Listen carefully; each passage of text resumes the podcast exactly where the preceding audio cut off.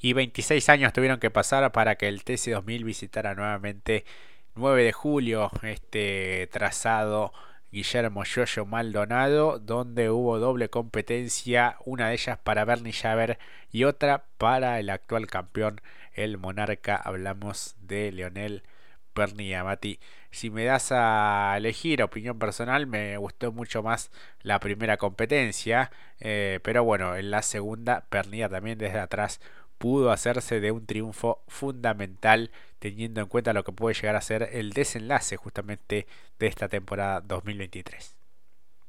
Totalmente, sí, sí, también estamos de acuerdo en ello. Linda, linda, linda primera competencia. Yo, más que la primera competencia en líneas generales, el desempeño de esta gran prueba de fin de semana del TC2000 en un circuito histórico, como bien dijiste, pasó el tiempo, pero para teníamos que esperar tanto para verla nuevamente allí y la verdad que estuvo a la altura de la circunstancia por lo que decías del marco y por lo que se brindó en el espectáculo. La primera carrera muy buena realmente, hizo las cosas muy bien al Drighetti, también las hizo Arduzo que la verdad no, no le viene diciendo el año para Arduzo porque tenía todo para llevarse la primera competencia y cuando fue neutralizada tuvo que entrar a boxes para cambiar ese neumático y bueno, eso lo relegó y lo que parecía ser triunfo para Drighetti termina siendo de uno que tiene lo sabe hacer, ¿no? Un conocedor de este tipo de carreras por experiencia creo que la ganó en los metros finales con una tijera fantástica.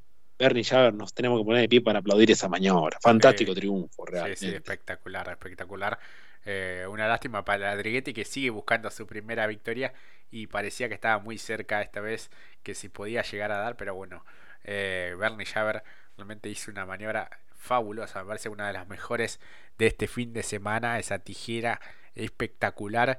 Y lo de Arduzo, bueno, una sal increíble, ¿no? Como se dice, iba ganando cómodamente eh, hasta ese auto de seguridad producto del despiste de Barres Bustos. Faltaba muy poco para el desenlace y se abrió, ¿no? La linga de remolque que tienen en uno de los extremos justamente ante el requerimiento de alguna asistencia cuando se despistan y eso rompió el pico de la llanta y de allí, bueno, se desinfló de manera inmediata la goma y bueno, tuvo que pasar a boxe. Vos fíjate que, como él decía, ¿no? Si lo quieren hacer a, propósito, eh, jamás podría ocurrir una situación así. Así que bueno, lamentablemente el piloto de las parejas eh, se quedó sin nada en esa eh, primera competencia, ¿no? Que fue realmente muy, pero muy entretenida. 25 minutos más una vuelta con Bernie Javer como ganador, Aldriguetti como escolta y Lionel Pernía tercero en esa eh, competencia número uno. Santero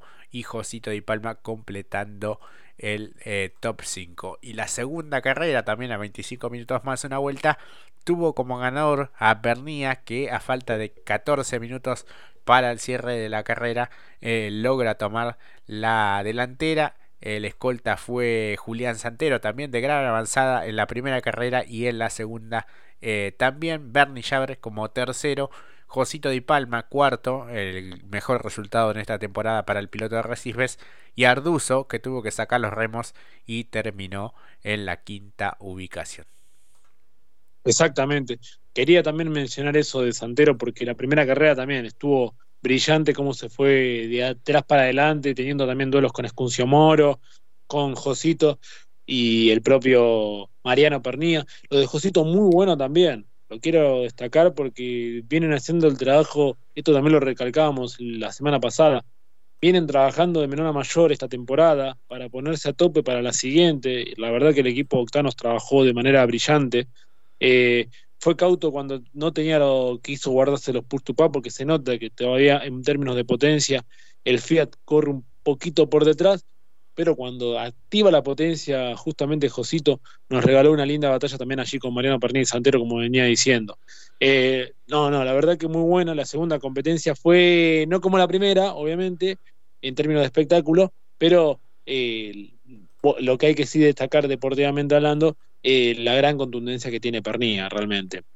Al tener un auto así, también se permite eh, desgustarnos con grandes maniobras como las que hizo para llevarse justamente la segunda competencia. Sí, sí, sí, creo que administró muy bien la potencia extra para utilizarla en los momentos precisos y bueno, eh, la verdad que, había comenzado algo complicado para lo que es él, pero este, lo pudo sacar adelante y llevarse una gran eh, victoria en la antesala de los 200 kilómetros, así que bueno, llega eh, muy bien posicionado a lo que son estas últimas fechas del campeonato. Un campeonato que la tiene lo más alto justamente a Pernilla con 283 puntos, 202 para Julián Santero, 194 para Franco Vivian, que estuvo un tanto complicado ya desde la, clasificación y bueno, después pudo avanzar algo en competencia, pero quedó un poquito más relegado en el campeonato. De todas maneras se mantiene tercero eh, por delante de Facundo Arduzo que tiene 179 puntos contra los 170 de Ignacio Montenegro. Eh, que completa el top 5. Facu Márquez, Bernie Javer, Mariano Pernilla, Facundo Aldeguetti y Josito Di Palma completan los 10 mejores de este campeonato del TC 2000. Exactamente. En líneas generales, eh, vemos un poco más equilibrado el campeonato, si se quiere, en términos de marca. Hay un representante por cada uno de ellos.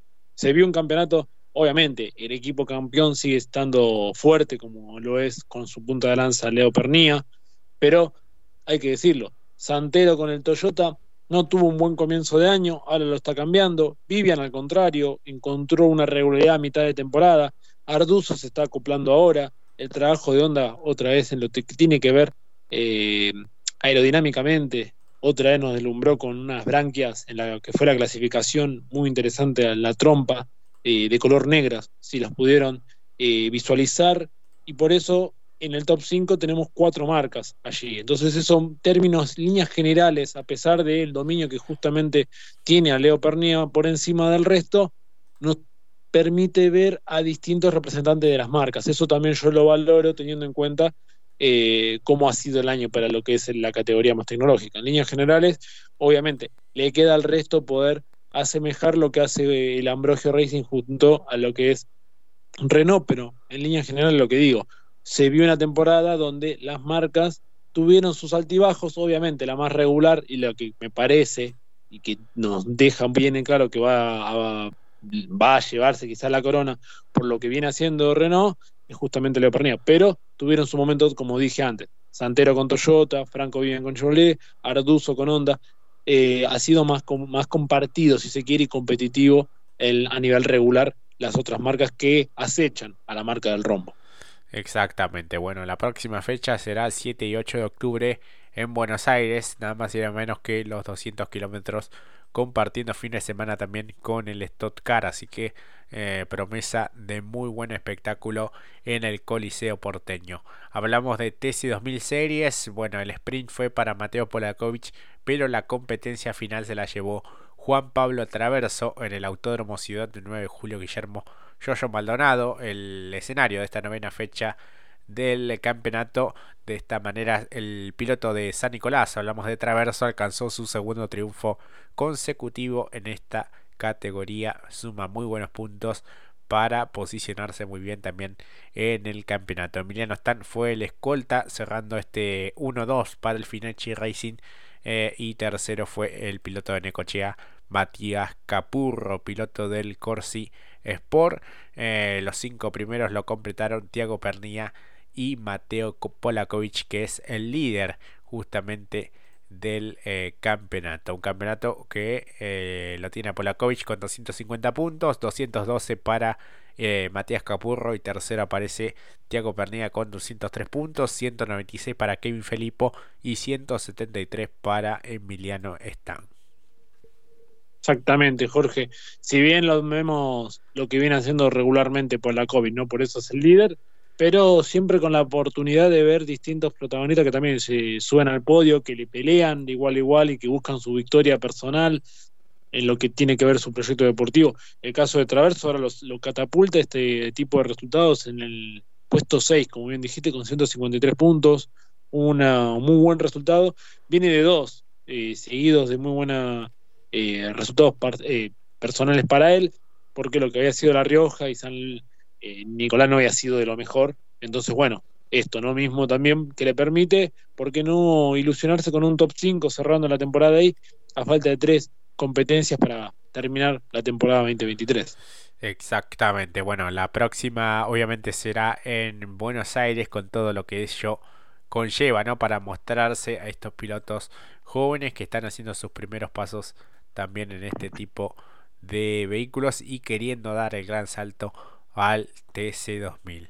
Así que bueno, cerramos aquí este capítulo. La verdad que estuvo buenísima eh, el paso, eh, la presentación del TC2000 el 9 de julio. Un buen marco de público, también recuperando una linda plaza e histórica para el automovilismo argentino. Ahora es momento de ir a una pausa y enseguida volvemos.